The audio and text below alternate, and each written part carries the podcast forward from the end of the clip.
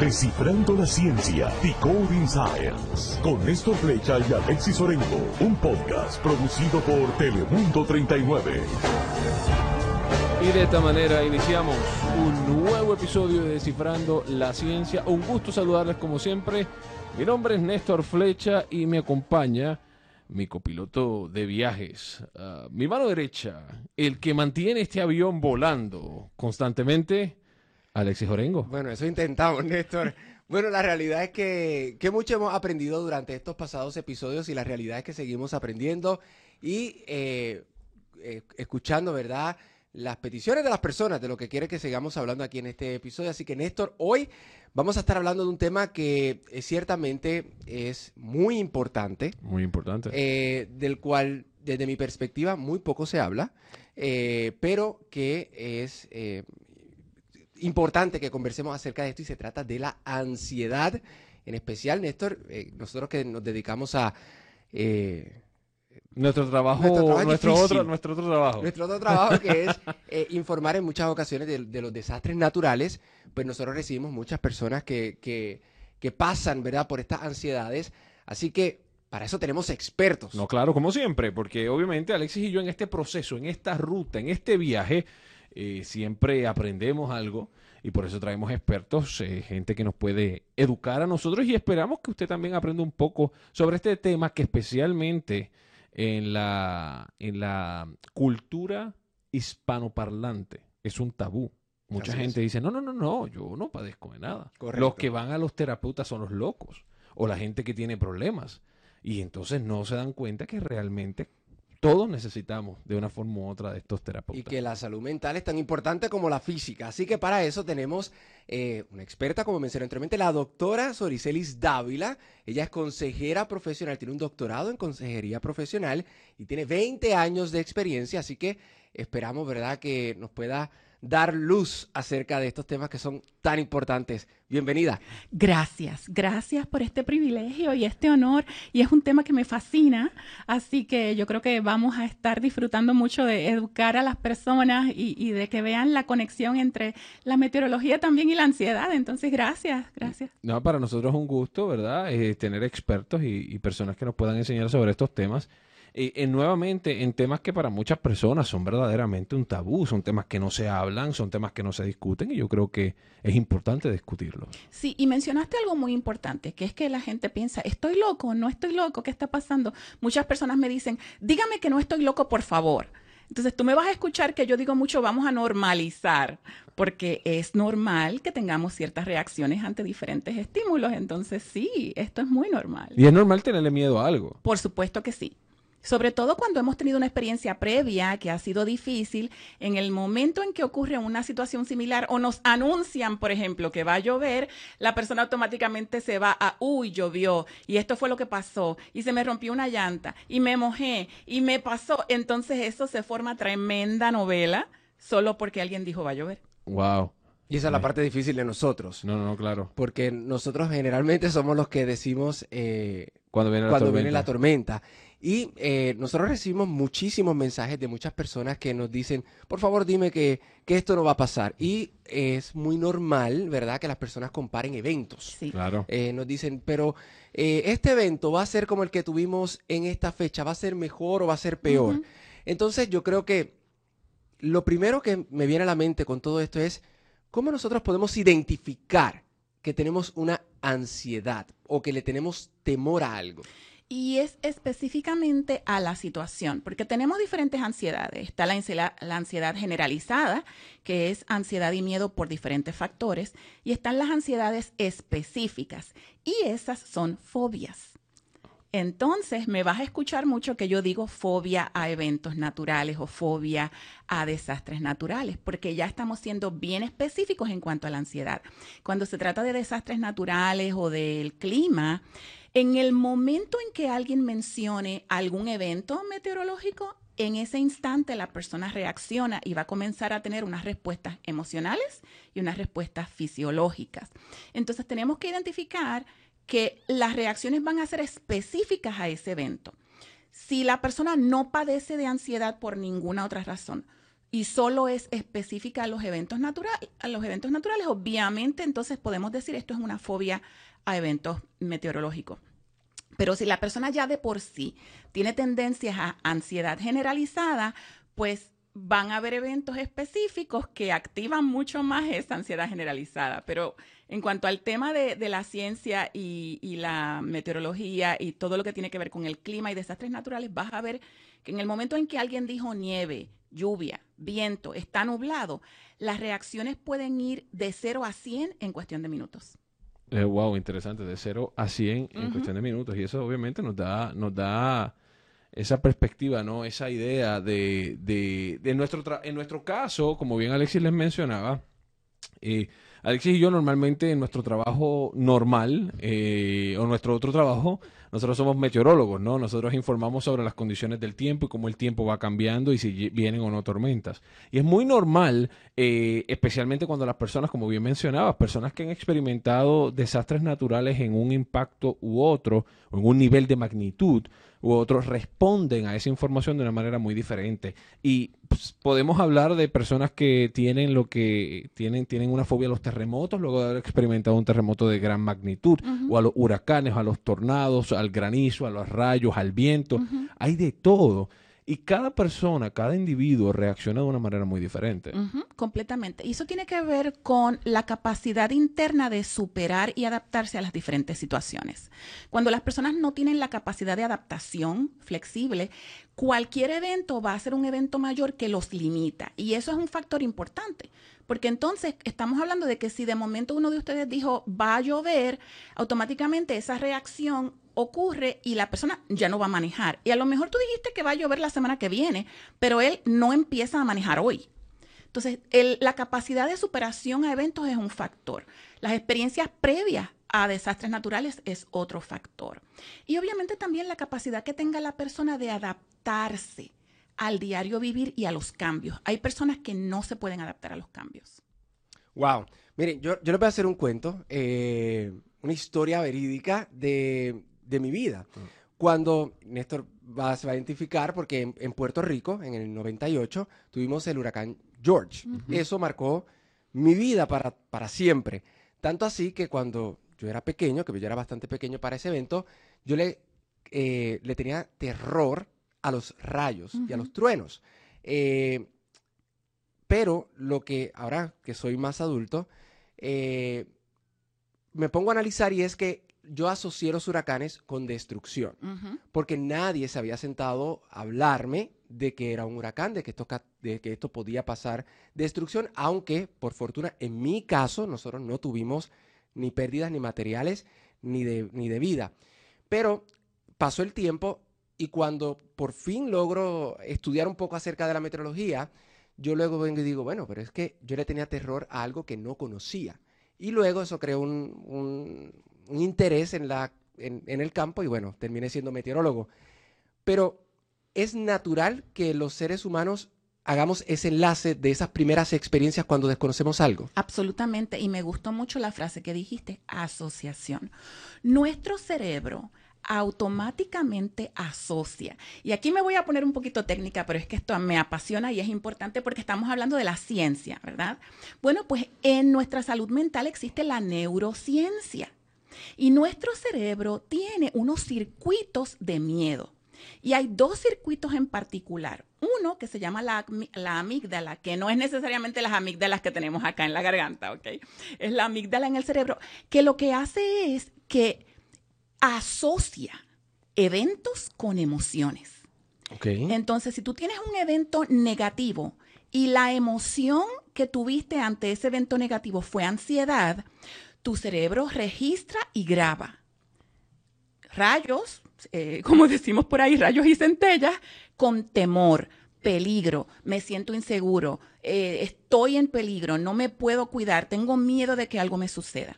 Pero entonces la contraparte de la amígdala es lo que se llama la el, lobo prefrontal medio, que es el que regula a la amígdala. Entonces, la, la parte prefrontal lo que hace es que le dice a la amígdala, no hay por qué temer. Busca información. Eh, mantente en calma. Y ambos están coactuando. Claro, yo te estoy hablando de la neurociencia, pero cuando hablamos de nosotros, yo decirte, Néstor, necesitas respirar. Hay gente que me dice, eso no funciona.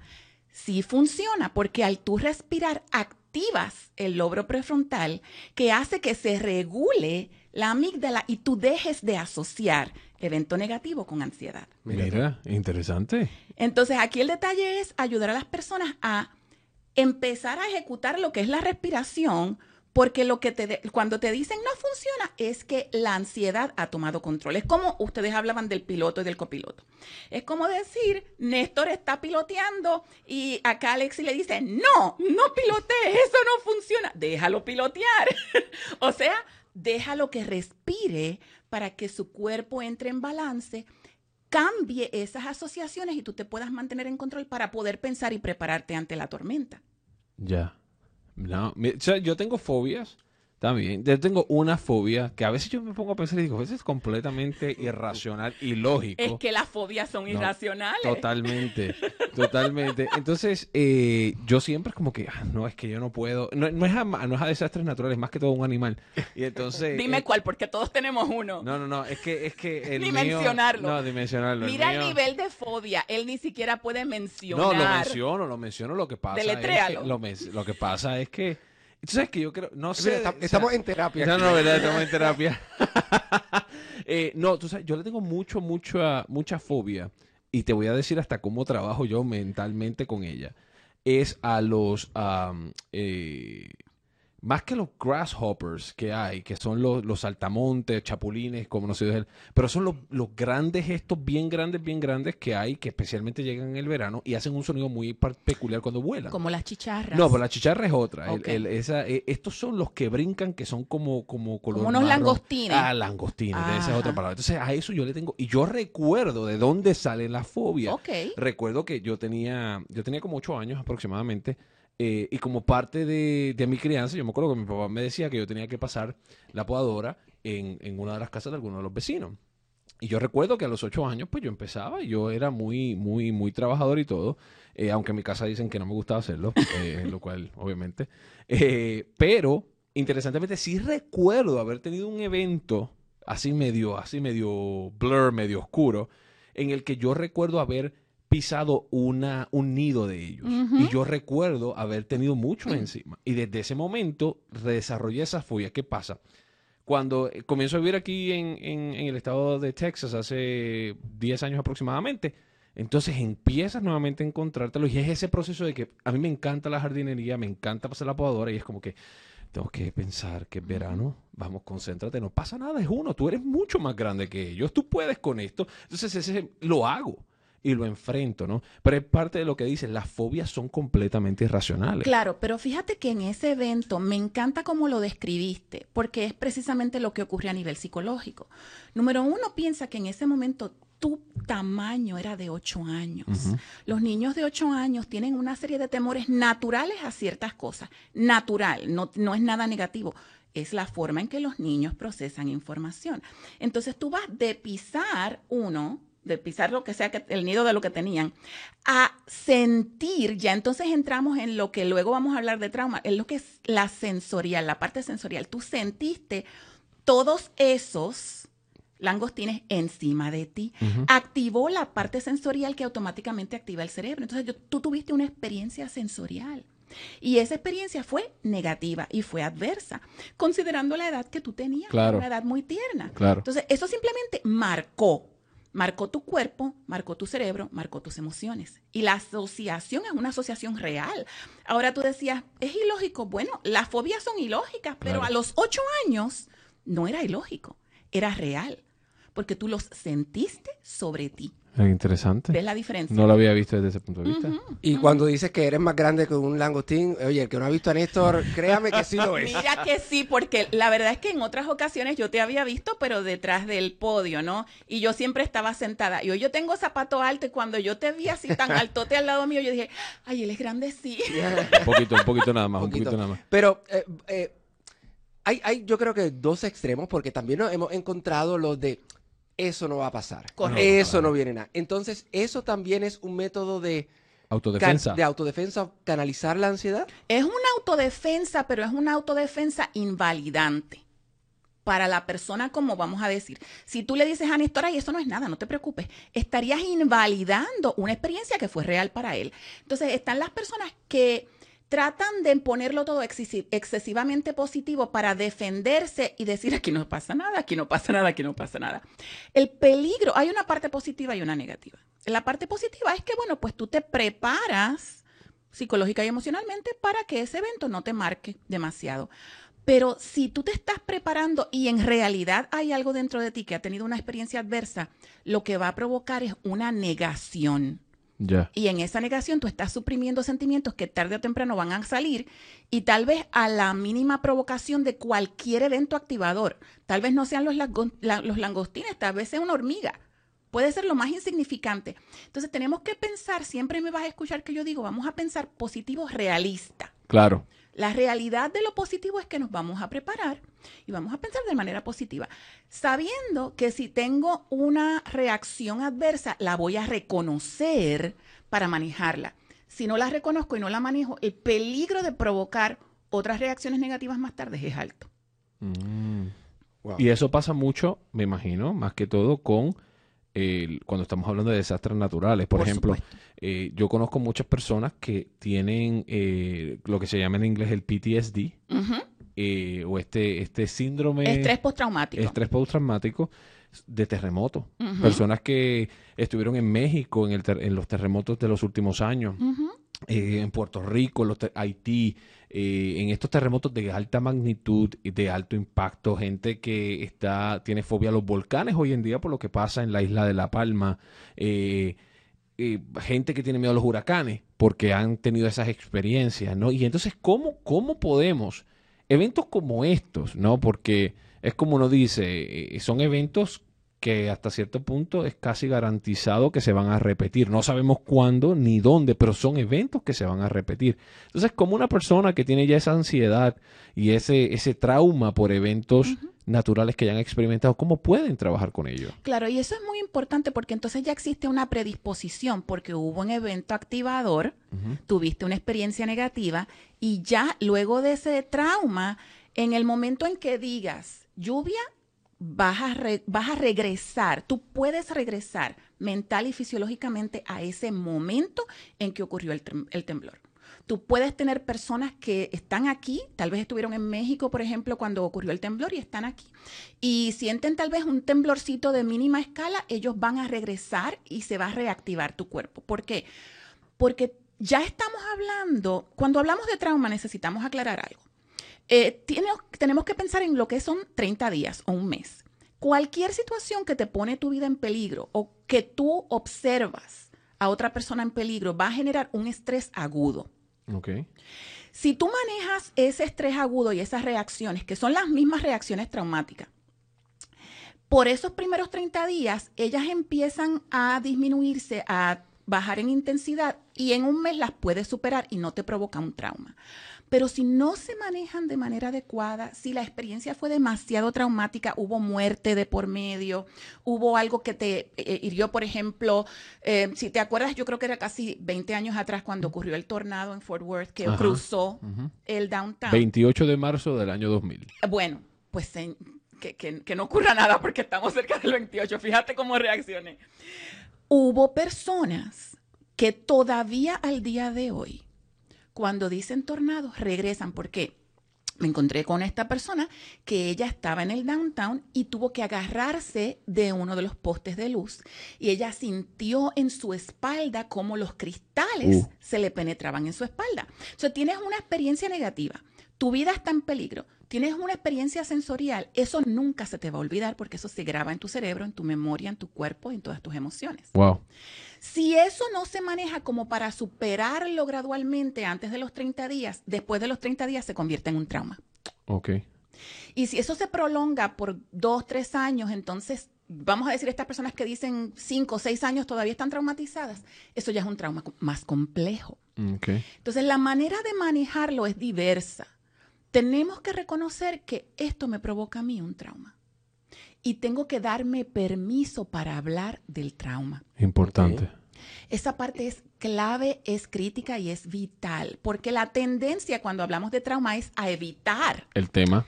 Evito el tema, evito el evento, evito la calle, evito el poste de luz, evito pasar la, la cortadora de grama. Aunque yo lo hago. Iba, iba a decir eso porque muchas personas dicen, no, no le toca el tema. Ajá. Eso, No, no, no. Eso, ¿Eso está bien? No, es lo contrario.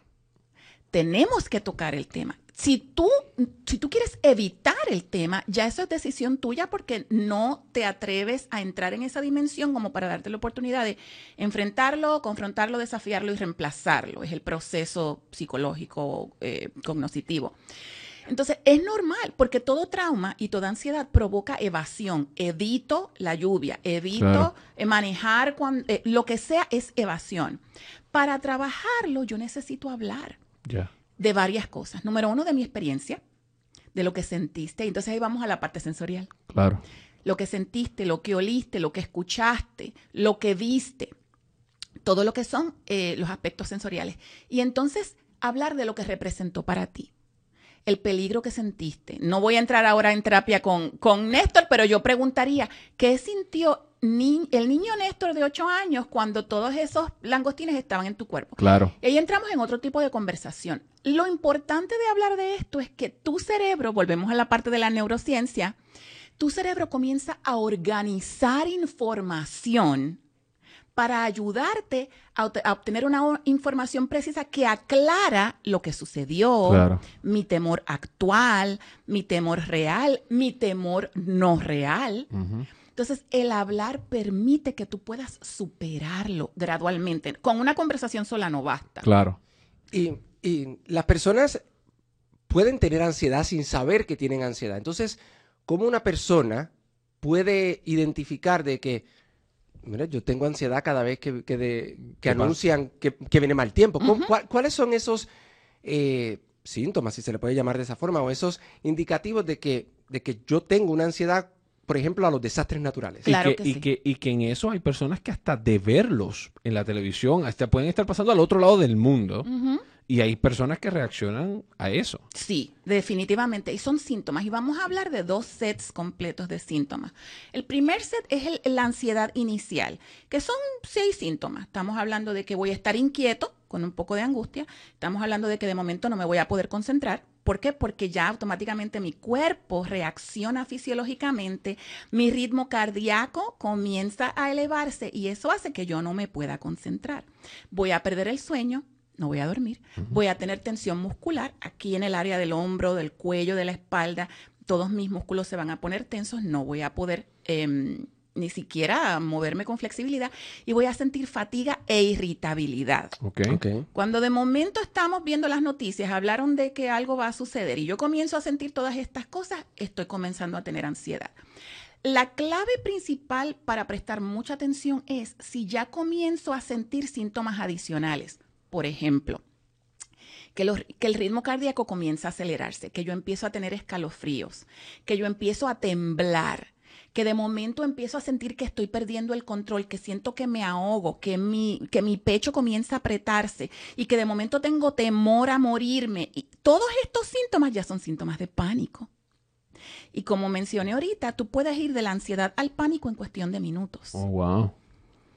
Y la intensidad de esos síntomas es lo que me va a decir si yo estoy teniendo una ansiedad y un pánico severo o no. Porque hay veces que el- es un, ta- un ataque de pánico cuando Alexis empezó a hablar.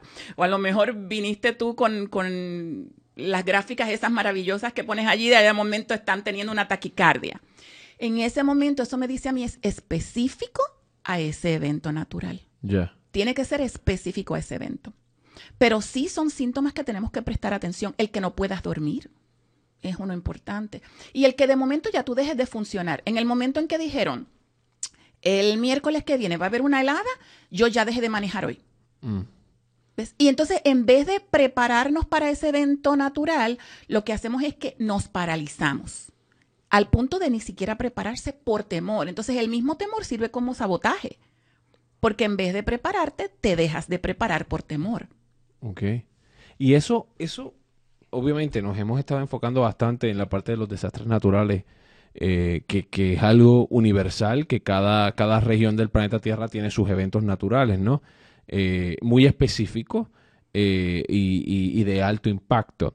Pero esto también ocurre en cuando hay momentos o, eventos de alta magnitud de trascendencia mundial. Por ejemplo, yo recuerdo muy claramente en donde yo estaba, lo que estaba haciendo el día que hubo el ataque terrorista de- del 11 de septiembre del 2001. Yo recuerdo claramente, puedo cerrar los ojos y yo recuerdo. Sí. Y- Correcto. Y, y recuerdo también el miedo inicial. Recuerdo el, el, el cómo llega un punto en el que cerraba los ojos y veía el- el- los aviones y, la, y, y- y las explosiones. Entonces, todo esto que hemos estado hablando de los desastres naturales aplica también a este tipo de eventos. Absolutamente, porque es, fíjate que cuando hablamos de trauma, hay tres características que van a determinar si es trauma o no. Número uno, que hubo exposición directa, donde tú estuviste directamente eh, en peligro de muerte. Ok. Número dos, donde tú observaste a alguien más. En el caso de lo que tú estás mencionando, tú observaste Claro. en ese momento. Número tres, que tú, que tú escuchaste. Ok. Por ejemplo, Dios te cuida y te proteja, que de momento tú escuchaste que algo le pasó a alguien. Ok. Entonces tú asocias, bueno, pues él es mi amigo, yo escuché que esto le pasó a él, tengo temor por mi amigo, pero también tengo temor por mí, porque ya entonces asociamos a personalizar, Ok. personalizamos esos eventos. Y, y esas tres condiciones, o cualquiera de las tres, o las tres a la vez, provocan el potencial de un trauma. Por eso es que tú puedes decir, yo estaba, yo vi, yo recuerdo. Eso formó una imagen en ti. Y cuando tú estabas hablando, yo inmediatamente fui a donde yo estaba, qué yo estaba haciendo y lo que yo vi en ese mismo momento. Sin mencionar lo que iba a decir, ya yo sabía ¿Por dónde eh, iba? por dónde iba. Claro. Sí. Porque eh, es algo Uno de esos eventos Eh, que, que marca. marca. Por supuesto, porque es un evento de vida. Marca tu vida, pero también vidas fueron puestas en peligro y vidas lamentablemente se perdieron. Entonces estamos hablando de lo que es un evento que termina con la vida de un ser humano. Ya. Es lo que se llama un evento traumático, porque la vida de un ser humano estuvo en peligro o se perdió. Y hemos estado hablando de, de individuos, ¿no? de, pero estos eventos, como dice Néstor, de, de- de- de trascendencia mundial que afectan a, a- a- a todo el planeta Tierra, eh, la pandemia, por ejemplo, los desastres naturales que, que estamos viendo cada vez en, en los medios de comunicación, los niños están viendo esto ya sea por la televisión, por las redes sociales, porque se comentan con sus amiguitos o en la escuela. ¿Cómo nosotros, y tengo dos preguntas que no sé si van de la mano, pero la primera es, nosotros podemos indirectamente, si yo le tengo, por ejemplo, temor a los tornados, puedo, entre comillas, transferir ese temor a mi hijo, a mi hija. Esa es número uno. Y número dos es cómo yo hablo con los niños acerca de estos eventos para que no sean traumáticos para ellos. Excelentes preguntas.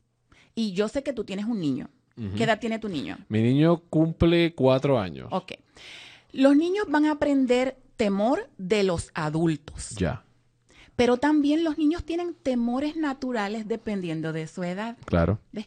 A los dos, tres añitos ellos le van a tener miedo a lo que son ruidos, eh, ruidos altos para ellos, por ejemplo, una licuadora, una podadora de grama, ruidos que son desconocidos para ellos si no se les avisó que iba a haber un ruido con anticipación. ¿Ves? Ok. So, estamos hablando de temores normales, pero los temores que no son normales son los que ellos observan a los adultos. Entonces, si ellos ven a los adultos corriendo como gallinas sin cabeza, ¡ay, va a llover! El niño aprendió a que cuando llueve yo tengo que correr porque Ok. yo veo a los adultos que están a mi cuidado y a mí en mi cuidado y en autoridad correr, porque ellos interpretan si tú estás con miedo, yo percibo peligro. Si yo veo en ti tranquilidad, aunque yo tenga temor, yo voy a estar calmado porque yo leo tus emociones y respondo a tus emociones. Oh, wow. Observación. Yo recuerdo eso de, recuerdo con mi hijo en las etapas cuando, cuando iba uno a licuar algo o algo así, como, y, y la manera en la que nosotros trabajábamos esos miedos era vente, ven acá tú mismo y dale tú al botón para que tú veas lo que pasa. Perfecto. Y, y entonces ahí ya es como que, ah, ok, ya veo qué es lo que está pasando, ¿no? Eh, y, y tratamos de, mi hijo es muy, le gusta explorar. Y a veces lo veo y está como que jugando con a lo mejor una avispa. Hay una avispa de esas bien grandotas que parece una hormiga y ahí ya tú lo ves molestándola. Y yo le digo, oye, no le digo, no, échate para acá. Lo dejo. Lo dejo con cuidado. Trato de que obviamente, pero, pero lo dejo. Porque, porque a la misma vez yo no quiero que él desarrolle un temor Claro, a cosas que, que, que, pues, que nos van a rodear constantemente. claro. Y eso, eso que preguntaba Alexia es un tema bastante interesante porque a diferencia de nuestras generaciones, y no estoy diciendo que nosotros eh, eh, est- estemos avanzados en edad, pero a diferencia de, nuestras, eh, de nuestra generación, cuando nosotros crecíamos, el único medio visual que existía era la televisión Claro. era lo único, sino, si, o sea, el que, la única manera de enterarte de lo que está pasando al otro lado del mundo, hoy en día las cosas son casi instantáneas. Sí. En muchas ocasiones tú ves las cosas pasando en el momento y obviamente en muchas personas este, que, que a lo mejor no lo saben, pero si no lo saben se lo decimos, las estaciones de televisión tienen ciertos eh, estándares y ciertas cosas de que a lo mejor las imágenes que llegan no son todas las imágenes que se difunden por cuestiones de sensibilidad. Pero cuando estamos en estos, eh, en, en redes sociales o en el internet, a veces son las imágenes crudas y uno ve de todo. Sí. Y el peligro con eso, con los niños, y, y sé que tengo que contestar la, la pregunta de cómo hablar con ellos, pero esto es importante. Con todo el respeto que las redes sociales merecen, el peligro al día de hoy es que la cantidad de niños que tienen acceso directo a las redes sociales porque están jugando en tabletas o en los teléfonos de los papás es demasiado alta. Entonces tú puedes tener hasta niños de dos años jugando sin querer le dieron a una tecla o están viendo en el YouTube y el YouTube de momento subió una imagen y ellos van a estar expuestos muchas veces a ciertas imágenes como tú estás mencionando sin filtrarse. Por eso es importante que los padres se encarguen de ponerle ciertos filtros a los aparatos electrónicos. Entonces, ¿qué pasa? La mente del niño no tiene la madurez para procesar, analizar, identificar qué es lo que está sucediendo con esa imagen. Okay. So, a nosotros nos toca poder traducir eso para ellos cuando ellos están expuestos a esa información sin que nosotros nos diéramos cuenta. Cuando nosotros tenemos el control de la información que ellos reciben, entonces tenemos que tener en mente, número uno, ¿qué edad tiene mi hijo? La información que yo le voy a dar tiene que depender de la edad que mi hijo tiene. ¿Por qué? Porque depende de su capacidad de análisis Mm. y depende de su capacidad para aplicar esa información a ellos. Los niños todos lo interpretan a base personal. Si está pasando allá, está pasando aquí. Si le pasó a él, me pasó a mí. Por eso es que ellos tienen mucho miedo, muchas, por ejemplo, miedo a que los papás mueran, o miedo a que los abuelitos les tengan un accidente, o miedo a que su perrito le pase algo, porque ellos asocian y personalizan todo. Entonces yo tengo que pensar, ¿qué edad tiene mi hijo? ¿Cuánta información él puede manejar? ¿Qué vocabulario yo voy a utilizar? ¿Qué tono yo voy a utilizar? Cuando tú mencionabas el ejemplo con tu niño, aquí lo importante es qué tono y volumen nosotros utilizamos. Como tú decías, si de momento le gritas, el niño respondió al grito y aprendió que hay que tener temor y eso crea inhibición en ellos, inseguridad y otro tipo de problemas. Ya. Entonces, ¿cómo podemos eh, trabajar con los niños? Claro. Mira, yo creo que aquí es importante nosotros filtrar cuánta información directa ellos tienen. Por ejemplo, respetamos las noticias, pero no todos los niños de todas las edades pueden tener acceso directo a las noticias. Claro. Por el, por el impacto de las imágenes, como estábamos hablando, ¿no? Entonces, tengo que yo ver, ok, a la hora de las noticias, yo voy a ver las noticias. Y entonces lo que mi hijo necesite saber para prepararlo es lo que yo le voy a indicar. Claro, si tienen ya 10, 12 años, es muy probable que ellos estén ahí sentados con nosotros. Por lo general, ustedes mencionan las imágenes que van a ver son de sensibilidad. En ese momento nosotros pausamos, le decimos al niño, ve al cuarto, ahorita yo te digo qué es lo que está pasando. Y entonces nosotros filtramos esa información. Y eso es de, de- de especial importancia en, en- en momentos en los que hay, por ejemplo, conflictos bélicos, ¿no? Cuando hay guerras, ¿no? Eh, esos momentos, esas imágenes, eh, en, la, en los últimos 30, 40 años hemos visto que guerras del Golfo Pérsico, hemos visto las guerras en Afganistán, en Irak, eh, conflictos entre eh, Rusia e Irak. Son imágenes sumamente eh, gráficas en las que literalmente se ven eh, de, de conflictos armados entre uno y el otro a literalmente un misil llegando a un edificio y el edificio explotando o explotando hospitales. Cuando hablamos de ese, de ese tema en particular, cuando hablamos de- de- del, del caso de las guerras, por ejemplo, ahora estamos hablando de un evento que literalmente tiene otra, otro, otros, eh, otras repercusiones, porque ahora yo como individuo pienso, ay, yo tengo 16 años y yo voy a tener que, que entrar al servicio selectivo porque en mi país es obligatorio, que eso representa para mí. Entonces, en esos casos, ¿cómo, cómo uno como individuo, como niño, como joven, como adolescente, uno puede manejar es- esa, esa, esa información y ese estrés personal? Claro, aquí lo primero que tendríamos que hacer es procesar el sentimiento de ese adolescente. ¿Qué se siente tú estar a los 16 años pendiente de que en dos años esto va a ocurrir? Y dejar que ellos expresen sus temores. Y ante cada uno de esos temores, a veces pudiéramos sentarnos con ellos y hacer una lista, ¿no? Temor 1, 2, 3, 4. Vamos a ir un temor a la vez trayendo información, que era lo que Alexis decía hace un rato. La información le ayudó a superar sus temores. Claro, hay unos temores reales. Y entonces, ¿cómo nos preparamos a esos temores reales? Pues lamentablemente tenemos el elemento de la incertidumbre.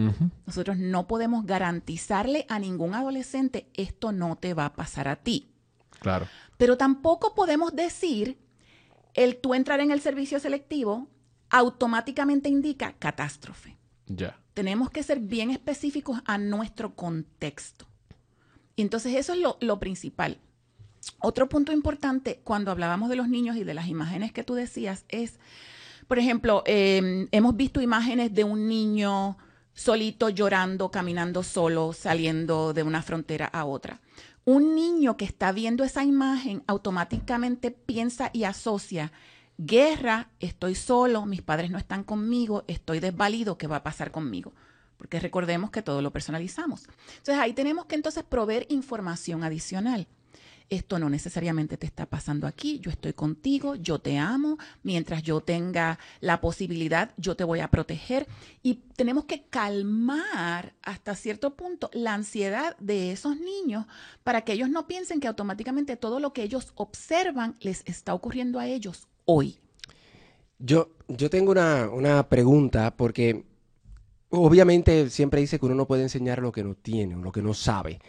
Entonces, ¿cómo nosotros como adultos, como se supone que somos las personas que quizás tenemos el control de esos más pequeños, o al menos eh, lo- los educamos, si yo no me puedo controlar yo. ¿cómo yo puedo controlar a un niño? O sea, yo tengo que ir a, a buscar ayuda, terapia, tengo que primero saber controlarme a mí para poder mantener el control de, de los pequeños. Claro que sí. Necesitamos darles el ejemplo de que tengo temor, tengo ansiedad, estoy preocupada, pero vamos a informarnos. Porque si yo, volviendo al ejemplo que yo utilizaba de una gallina sin cabeza, si yo empiezo a gritar descontrolada por la casa, el niño va a hacer lo mismo que yo. Entonces, yo tengo que presentarles el ejemplo y modelar al niño cómo se maneja la ansiedad. Yo no digo, oh, todo está bien, no está pasando nada. No, porque eso sería mentir. Y los niños son muy perceptivos. Los niños también estamos hablando de que ellos tienen acceso a las redes sociales. Ellos tienen la habilidad de poder entrar a los lugares que nosotros como adultos muchas veces no podemos. Eso es verdad. Entonces, nosotros les vamos a decir la verdad. Mira, sí, existe este potencial peligro. Pero ante el potencial peligro, esta información nos va a ayudar a nosotros manejar esta situación. Lo segundo, nos vamos a mantener en calma y vamos a comenzar a trabajar con nuestras propias emociones. ¿Por qué? Porque ya establecimos que los niños van a leer nuestras emociones. Y me ha pasado, me pasó una vez que estoy con una niña trabajando, tendría como cinco años, y estábamos hablando precisamente de los miedos, terminamos de hablar, ella va a agarrar la, la perilla de la puerta y me dice, ay, no, no la debo agarrar. Y yo le digo, ¿por qué no? Porque mi mamá dice que si la agarro, eso le da temor a ella. Por lo tanto, no la puedo agarrar. Mm. ¿Ves? Entonces los niños asocian también a base de lo que nosotros hacemos. Entonces yo me tengo que regular. Y fíjate que dije regular, no dije controlar. Porque si yo digo controlar, estamos hablando que estamos suprimiendo todo lo que siento y todo lo que pienso. Y esa no es la idea.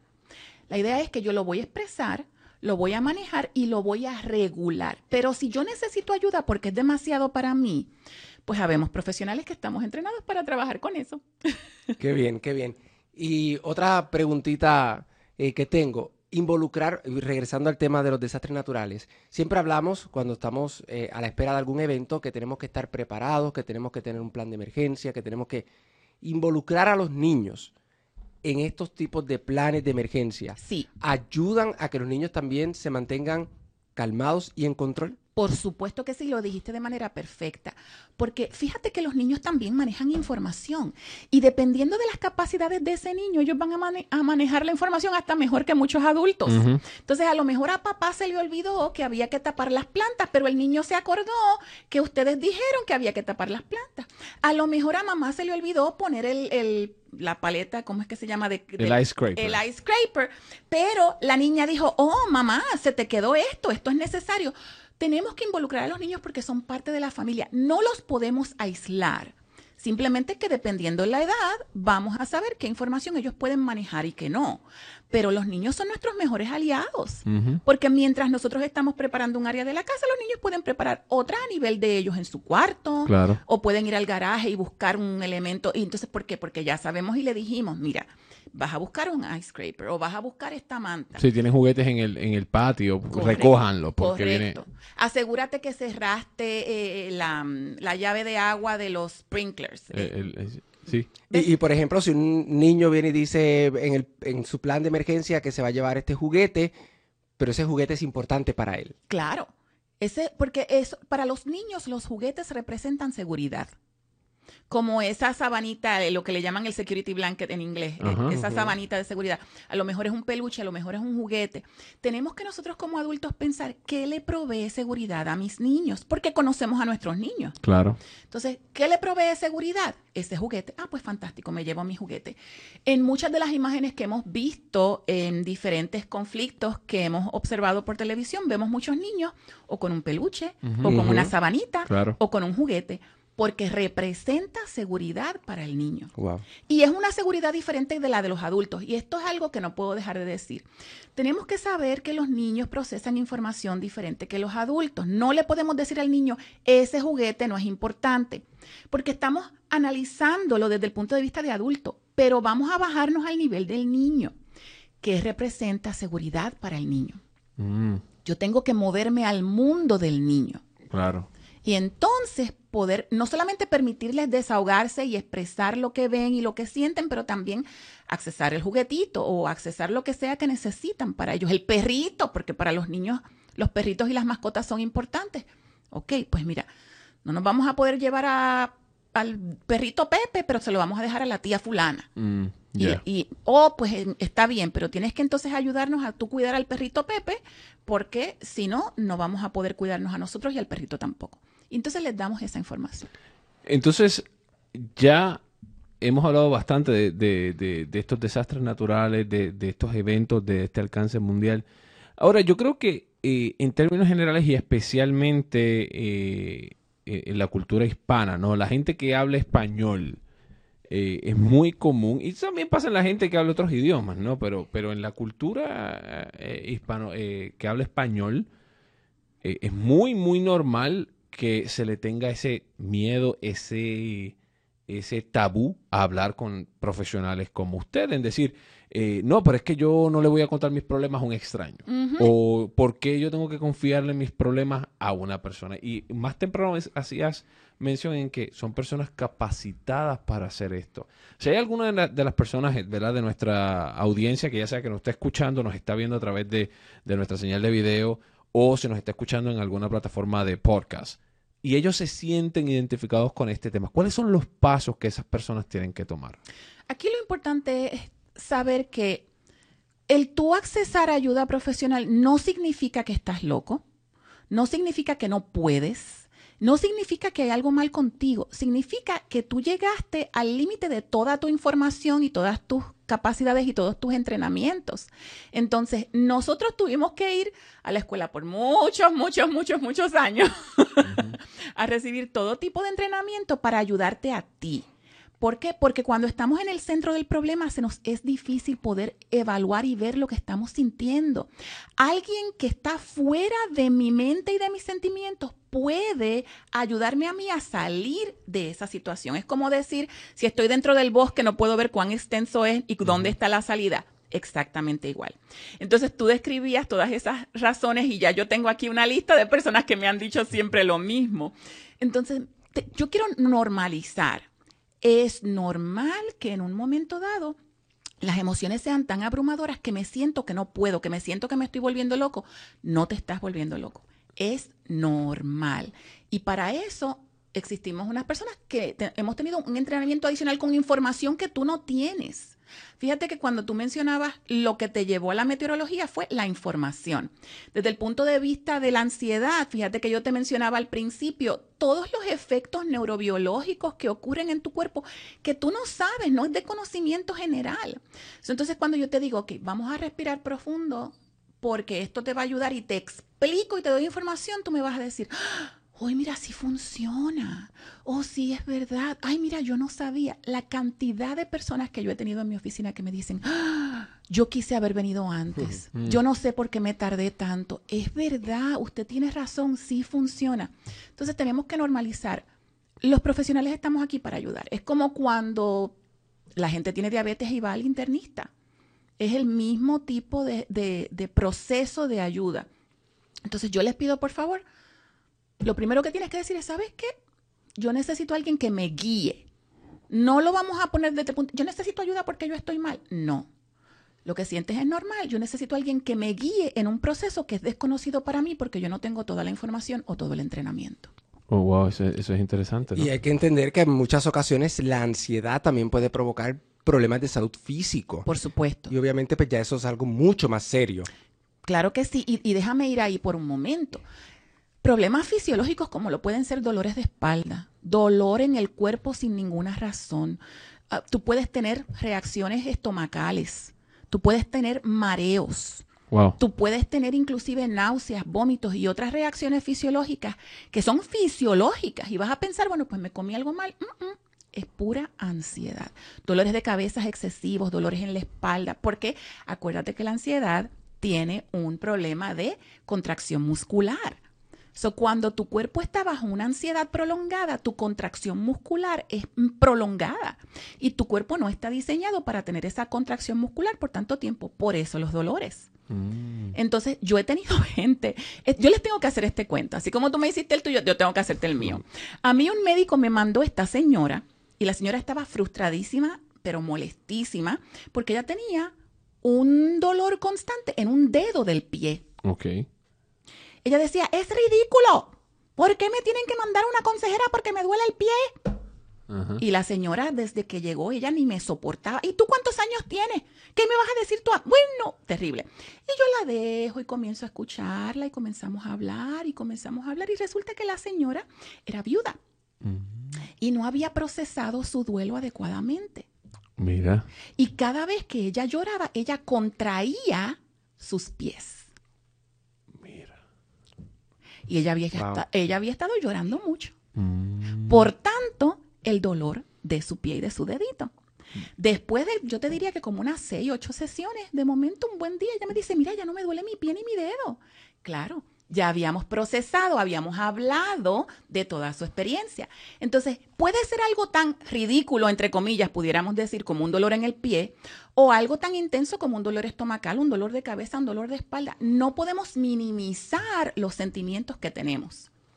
Interesantísimo el tema y, da para muchísimo. Así es, así que respirar Respirar, Alexis, respirar. Y Alexis, como pueden escuchar, tiene una voz un poco eh, afónica hoy, pero, pero ahí vamos, sobreviviendo. sobreviviendo. Sobreviviendo.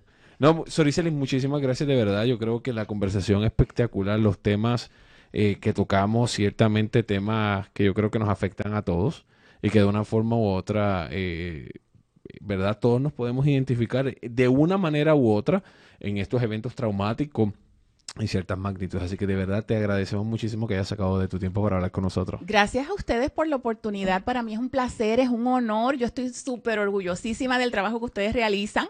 Así que gracias por permitirme colaborar con ustedes. No, Muchísimas gracias. No, gracias, gracias, definitivamente. Y a nuestra audiencia, como siempre, le decimos que los temas son muchísimos. La ciencia está detrás de todo. Y hoy desciframos la ciencia detrás de las ansiedades, ¿no? Que, que todos vivimos, ya sea porque usted como yo le tiene miedo a algún insecto o porque usted ha sufrido una experiencia traumática en algún evento de trascendencia mundial o un evento natural. Así es, así que mire, usted saque un ratito para respirar tan pronto termine este episodio y para que usted mire, esperemos verdad que usted haya obtenido por lo menos las herramientas para poder manejar la ansiedad y si usted entiende, mire, vaya donde un profesional porque para eso están allí para ayudarles.